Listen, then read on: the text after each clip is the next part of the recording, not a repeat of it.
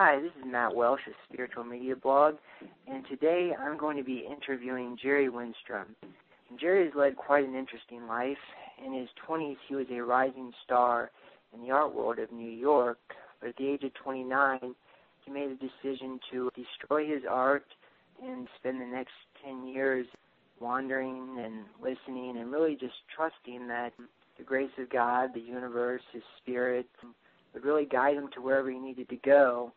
And he wrote about it in a book called The Inspired Heart, which I read and really enjoyed and got a lot out of. And it's available at thehandsofalchemy.com. But right now, to start off, we have Jerry on the line with us. And I'm just kind of curious, Jerry, what prompted your decision initially to destroy your art and start your journey? Creativity. And whatever we do, I think we all tap into some form of creativity, whether we're raising children or doing art or creating a business. And what you find is that the creative spirit demands more and more of us. And I feel like at that time, being in the confines of the studio situation, which was a kind of safe environment to explore and do what I did as an artist, I feel I reached the limit of that as a venue in a certain way, and I got to the place where art no longer served me in the way that it had. I felt like inspiration was demanding something more of me. At some level, I felt like I really had mastered the smallness of that studio world, and it was at that point that I felt something was stirring, and I just wasn't sure where life was taking me, and I stopped painting for the first time for a month. And I did nothing but fasted, and I read A Course in Miracles, and I just really took the books in. I really gave myself to it. And it was after a month, it became very clear to me that I could keep doing what I was doing as an artist, but it felt like a fear-based choice. Or I could give myself to what I sensed was that greater calling, that greater inspiration, which was to let it all go and in a certain sense become the inspiration that I was dabbling in the studio. And on the strength of that intuitive sense, and that's all it was because it promised nothing. I mean, it was a ridiculous thing to do to let go of the physicality of it as an artist, especially since it was such a complete identity for me. I had an enormous body of work. But on the strength of that just intuitive sense that this is the greater moment of creativity, if I could give myself to it, I destroyed the work and I gave everything I owned away, and I lived for the next 15 years without making money or even hardly touching money. I think that everybody, and I know myself included, we all get those callings, those intuitive senses, and in some sense, they can be easy and exciting to follow. For example, maybe we have an idea to start a business or reconnect with a family member or a friend. But for you, with a pretty dramatic change in your life, did you ever question that intuition or that calling, and think to yourself, like I sometimes struggle with too, is just trusting that intuition, that calling? And did you ever have any doubts? I mean, how do you know for certain that you can trust in that voice, especially when it feels like you're changing your lifestyle so dramatically? Yes. Well, in most instances when we make decisions, it really doesn't matter a whole lot what we're deciding on. It feels like it does, and we often worry more than we need to. But there are just these pivotal transformational moments. A Course in Miracles calls it a choiceless choice. We come up against a place where everything has come of age, everything we thought we were, everything we thought we were doing, our identity as a human being on the planet, all of the best that we thought we were as an ego, as a will, as an intelligence, comes up against this place, and to use my favorite quote by Yogananda, to set out on any holy purpose and to die along the way is to succeed. We come up against a kind of place of metaphoric death where it doesn't feel necessarily like a choice. It doesn't feel like we have the kind of luxury to even entertain doubt. I mean, I think at those moments, doubt becomes more of an obstacle where it just sort of disempowers the moment, and you know you just can't go there. So it just simply is not a luxury of possibility. We all come up against moments like that, and that's how it was for me. It wasn't as easy to go against what I sensed was the greater calling. Did you have any expectations, like as far as how long you're going to be doing this, what you're going to get from this? Did you have any hopes or expectations or desires, like if I do this, this will happen, I'll grow, I'll meet this person? Did you have any sort of expectations about what might happen? Only at an intuitive level. I mean, reasonably speaking, it made absolutely no sense. Art in the late 70s was God in New York, and to go against the place where everyone agreed that this is the thing to be doing as a young artist at that time, it didn't make that kind of sense. So in terms of what I expected, I love what Yogananda said, and it's pretty outrageous for him to have said this, but there's a level of truth to it. And it was a kind of metaphoric death, and I'm not comparing it to the Christ story, but Yogananda says about Christ, he says, personally, I don't think he would have walked into his death if he didn't know he was going to be saved. At some level, it felt like the most creative of all possibilities, although reasonably it promised nothing. It looked like nothing. It felt like nothing. I mean, it really was a kind of metaphoric death because it was the death of everything I thought was me, you know, my identity, everything. Well, it was a sense of something greater. I guess from what I'm hearing, it was a sense that you would be connected on a spiritual level much greater than you've ever been before. You would have a connection with the grace of God, the universe, your spirit, however you want to define it, at a much greater level. Is that a fair understanding? It is, and also in terms of art, I felt like it was a leap into the most sublime, formless expression that I could possibly give myself to. I mean, and there was the element of me as artist.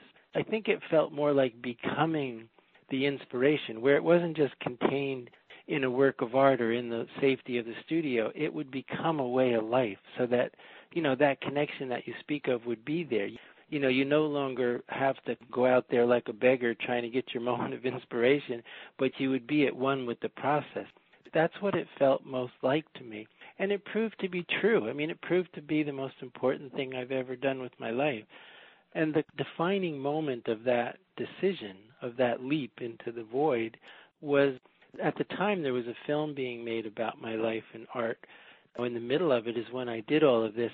And when the film crew came, the art was all gone, and they were just shocked. I mean, they had invested a lot of time and money into this film, and it was about my art. So now, you know, what is it all about? But I felt so inspired by what I had done that I was able to talk about it, and they filmed that and decided to include that into the film, which in fact gave the film its power, you know, to have that kind of grand finale at the end, which was completely unexpected by everyone, certainly me. And when the film was shown, I really felt like it was the most powerful night of my life. I felt all of the energy and love and attention that went into those works of art. I feel like I became that evening, and I think that was what I was looking for. It was a complete experience of being the inspiration rather than doing it or having it expressed as a work of art or something literal. It was a way of being, and that way of being has carried my life to this point. And incidentally, I became more known as an artist for destroying my art than for creating it. I thought that was just one of the most inspiring things about your story from what I read. It's just a complete commitment to just be in that state of being and trust. And, again, I think it's something that everybody tries to shoot for. For me, at least, there's always sort of maybe like a lingering fear, like, okay, is the world going to provide for me? And I guess maybe in your circumstance, I mean, how did you go about the basic necessities of life? I mean, how did you get food? How did you get shelter? You were on this journey of spiritual transformation, but at the same time, you still need food and shelter. I mean, how did that come about for you? I was at the place where I needed to know. I mean, what I had given myself to, there was no turning back. There had to be a God of everything or a God of nothing. And if there was a God of nothing, it was all a big waste of time, I felt. And so having given myself to the possibility of that God of everything, I trusted it at all levels. You know, when I didn't have food, I fasted. There were times when I literally walked out into the world, as you have read in the book, when I didn't know where I would end up or where I would go. And, you know, miraculously, I've never spent a single night on the street. There was always something that came through. So how did I do it? I just trusted the God of everything. And as I said, there was no turning back once I had made that leap. Again, it's one of those things where you can say, well, you had the choice to turn back, but you really don't. There are things we jump into that we give ourselves to out of inspiration, not out of fear, but out of inspiration. And it's like the inspiration itself demands that we hold the ground. And I don't think any of us are capable of, like, to figure out, like, how will I live? How will I get food and shelter? I think, you know, we can't necessarily worry about that stuff once it's there. It will either come or it won't. And that's the stuff that came when it was necessary. And when it didn't, you know, because I think we all have ideas about what we think we need or about the way it should come, and it almost never does. But when it didn't come the way I thought, there were these amazing lessons and energetic experiences that came out of trusting the fact that I'm hungry at this moment, or I don't know where I'm going now. There were these moments that would fall into place that often had to do with other people or other things going on. That would give it a kind of deeper meaning, and that's the stuff that I fed on. That's the stuff that kept me going and kept me inspired and kept me alive. Because as long as we're happy and inspired, you know, it doesn't matter what we have or don't have. I think there's a totality to the human experience where we are a body as well, and if there's a God of everything, then that body will be taken care of, and it has been. And it certainly has been terrifying at times, but there was always something that came through. And also, when I finally fully gave myself to the experience, all of that seems to have fallen into place in a very graceful way. I think a big part of the terror of trusting at that level was fully accepting that what I need would come to me. And it took a long time for me to give myself so fully to that. I mean, in a way, I gave myself to it by leaping in, but still I was resisting. And the moment, you know, I really completely said, this is my life, is when it all ended. And I've had support coming in many ways since that time. But it was so much about the lessons and so little about the material idea of what we think we need. You think, like, one thing you said is that almost the act, taking action, is almost easier sometimes than internally. Like you mentioned, going from a state of resistance to acceptance, even though you were still acting upon it. I mean, what sort of advice would you give for somebody if they're willing to take the action, but internally they still have this resistance? Or you mentioned at times it was a bit terrifying. I mean, how would you suggest going from a state of resistance or maybe a little fear to a state of acceptance and trust? I mean, I think that was one of the most beautiful aspects of your story, is just progression of trusting and faith. I mean, we all need to be where we are. I mean, I have many people who come here. You know, that has become my life for the most part, is working with people who are in that place. And I think, you know, the bottom line is we have to accept the fact that we are all in the best seat in the house. There's nothing wrong with our lives. We haven't done anything to make them so wrong. And the next step that is inspired will completely give us all that we need.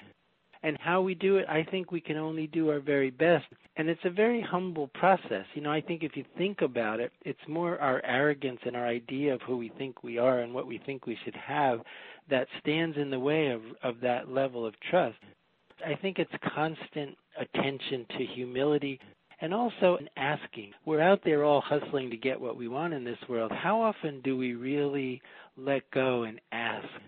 And then be attentive to the response to that asking. Because I think if we're watching in a very subtle way, we'll see that we get what we ask for very often. But we're not doing a lot of asking. We're operating out of fear. We're operating out of insecurity. We're operating out of social ideas of what we were taught by our parents in our schools, that we should go out and get a job and feed ourselves and do all the things that we're supposed to do and get rich and live happily ever after. But how many of us are overriding that voice and even having that conversation with the mystery and then responding to it? Because in that is the most direct relationship with inspiration that we can cultivate and develop. And most of us can play in that area. And I think that's what the studio was for me. As intense and driven artist as I was, it still didn't require the courage that it required to let it all go and trust all of my life to that inspiration. Another aspect of your journey that I found to be really interesting and inspiring is it wasn't just all internally based. You ran across and met some really interesting people on the way, and some of the people I know they would have tested my ability to trust, because it seemed like there were some people maybe living on the fringes of society and potential muggers or a mob boss maybe even, and you were able to sort of connect with their humanity. And I was kind of curious, what was that like? How were you able to see the humanity in them and just sort of also just trust that they wouldn't try to harm you necessarily? Yeah, well, I wasn't trusting in them as much as I was trusting in the perfection of each moment. I mean, situations when I ended up in that were potentially violent. You could see that this is dangerous, and you'd be a fool to think otherwise.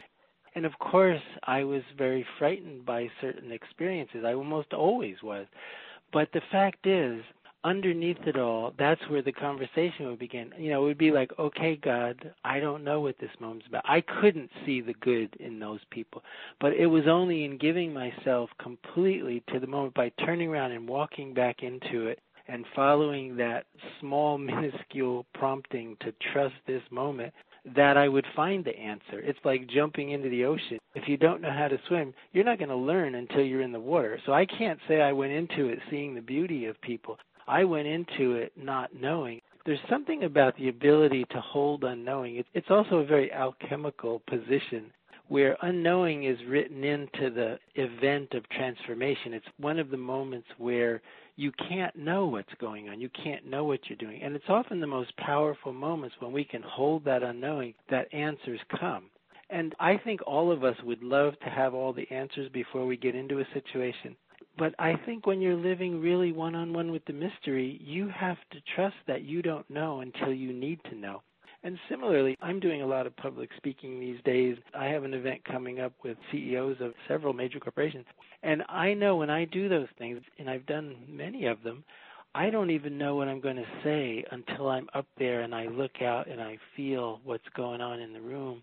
And then I know. And if I prepare, it totally doesn't work. I can't know in advance. And I think the power that's available can only be accessed by making yourself vulnerable enough and hold that unknowing long enough to receive it. And it's terror for most of us. It's still scary for me, but I know it works.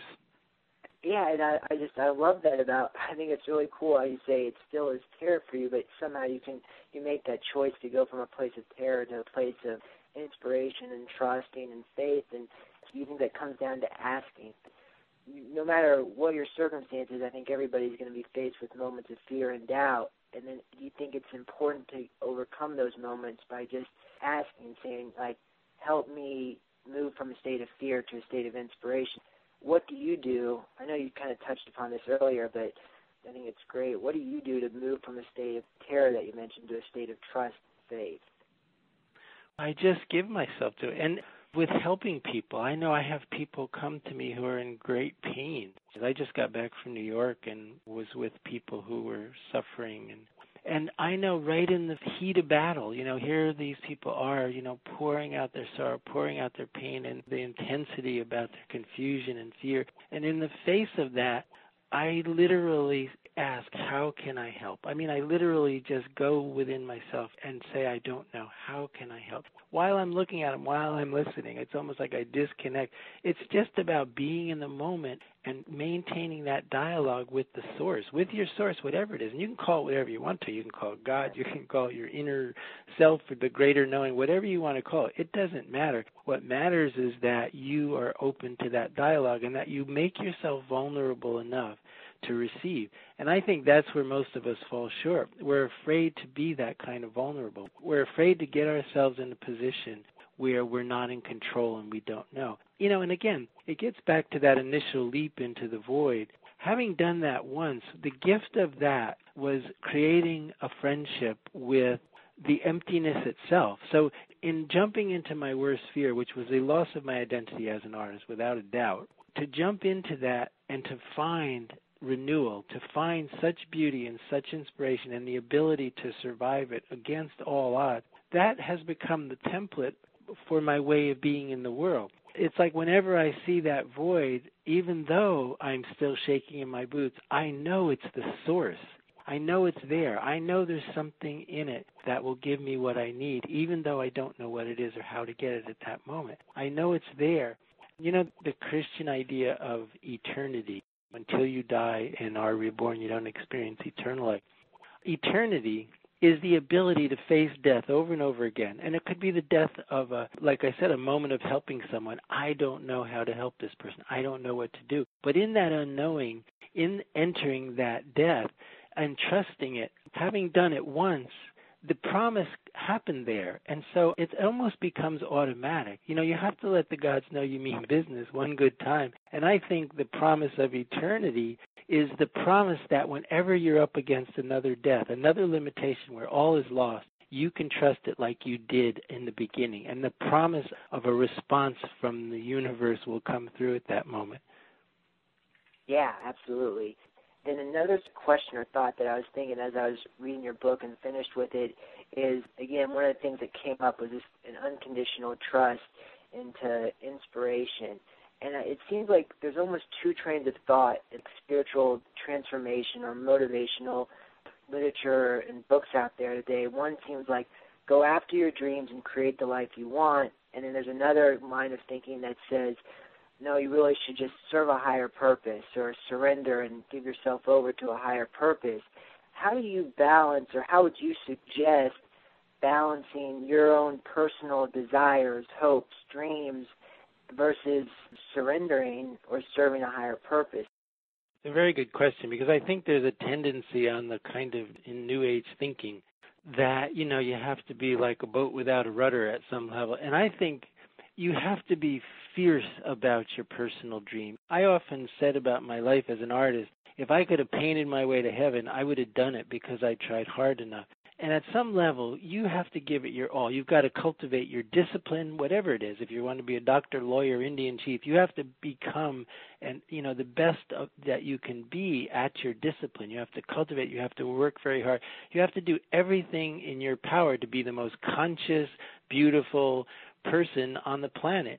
And you're going to fail. And as Yogananda says, to die along the way is to succeed. It's only when we've done our very, very best and we've worked it to the bone that we know we can't do anymore. If you haven't done your best, it's like, you know, how could you possibly feel good about being at the place where nothing is working? Because if you're there, you're going to feel it's not working because I haven't done very much. You know, I sat here surrendered, you know, looking at my navel. I think there's a ferocity that has to be in place. Ramakrishna tells a story about a man who goes to the guru and says, how do I find God? How do I find God? And he keeps sending him away. Finally, the man, you know, annoys him so much that Ramakrishna takes his head and puts it under the water. And the man comes up gasping for air. He says, when you want God as bad as you want air, you will find God. And that's how a dream has to be. You have to want what you want for the good of everything most beautiful. It can't be for stinky little selfish reasons. You have to want what you want with all of your heart and soul and put everything into it. And then you're going to fail, and then give yourself even to that failure. And that's where transformation comes in. So you would say, if I'm hearing this correctly, like your dreams and your hopes and your desires, those are almost like sacred inspirations in your heart. And you should act upon that calling and go after that. But then after you have done all you can, given it your best, and run that to its fruition, then at that point, and along the way, you can also call upon like a higher power and surrender and or after you've given it all you've given. Well, and you can't be attached to your efforts. I think when we're attached to our efforts and we start to think we deserve something because of it, and, you know, I think we can't be attached to the form. Like for me, I was very attached to my form as an artist, as a painter in the studio with lots of paintings. You know, I was attached to that form. But the quest for inspiration took me to a place outside of that. So you can't be attached to the past. It's almost like, well, this is where creation has taken me. What I'm saying is it will take you to territory that you are not familiar with, you don't know about. It's like a quantum leap. You know, your efforts will only get you up to a certain level. It's the level of knowing. And if you stay there, you'll die of boredom because you'll have to dig in. You'll have to give in to your fears and not go any further. But at that place, you're going to have to trust something larger. And that something larger, it jumps over the gap of knowing and takes you to territory that you can't imagine. I never would have imagined that being such a driven artist and creating such a huge body of work and having film made about my art and life, that at the height of that accomplishment that I would make an about face and give it all up. I never would have imagined that. And I never would have imagined that doing so would be my ultimate expression as an artist and a human being on the planet. But it has been. And you're still making art right now. Like you started making art after your journey, correct? Not for many years. When I gave up art, I thought I would never go back. But I got to the place where it no longer mattered. I wasn't attached to it. I was very good at it. And now I have another huge body of work, and I'm completely detached from the process. It's been incorporated into the totality in a different kind of way. And that's what I was going to ask, is maybe how is the creation of your art different now than it was when you were in your 20s, before your journey? When I was in my 20s, I was the one doing the doing. It was all will, intelligence, and good intentions, to the best of my ability. And, you know, and that's what failed. You can't get there from here. It's not the way. So how it's different now is it's in conversation with all other aspects of my life. I get up in the morning, get a phone call, and there's something stirring that piques my interest. I go out into the world, and I find an item that fits into place. And the next thing I know, I'm creating something that's related to everything else going on in my life. And so there's a totality to the experience. It's not separate. I think earlier it was almost pathological. But that's the best you can do with what you have available as a young person. You can only be pathological. You can only do what you do and think you're the doer. You see this at all levels. I mean, I'm working with people who are hugely successful financially in every other way. And what I see is that the moment they turn and say, what a good boy am I, look what I've accomplished, their life comes undone. So that's not necessarily accomplishment. Even if they are able to save all their pennies and do what they do, you know, you come up against a place where you as the controller will fail. And that in that failure is your success. You know, it's a kind of necessary holy defeat. It's written into all spiritual traditions. You know, it's the Buddha before enlightenment when he was going to either die of starvation or get enlightened. It's Christ before the cross. It's in all traditions, the place where you come up against that metaphoric death, and you may die here. You may not survive this moment. But what you find is if you can give yourself to it, there's where your life begins. And most of us don't. That's a simple fact. Most of us come with our efforts and we stay there and we dig in. It's like we play our little chess game with death and we ultimately lose. Well, this has just been fascinating conversation, and I appreciate your thoughts. Do you have any closing remarks, advice, or lessons or suggestions you'd like to leave our listeners with? For me, it always comes down to the asking, the gentleness of the universe. I think it takes a lot for all of us. If any of us are going to live our full potential, it's not for the faint of heart, that's for sure. But it basically comes down to something very simple, which is a humble conversation, a humble asking. What do you ask for?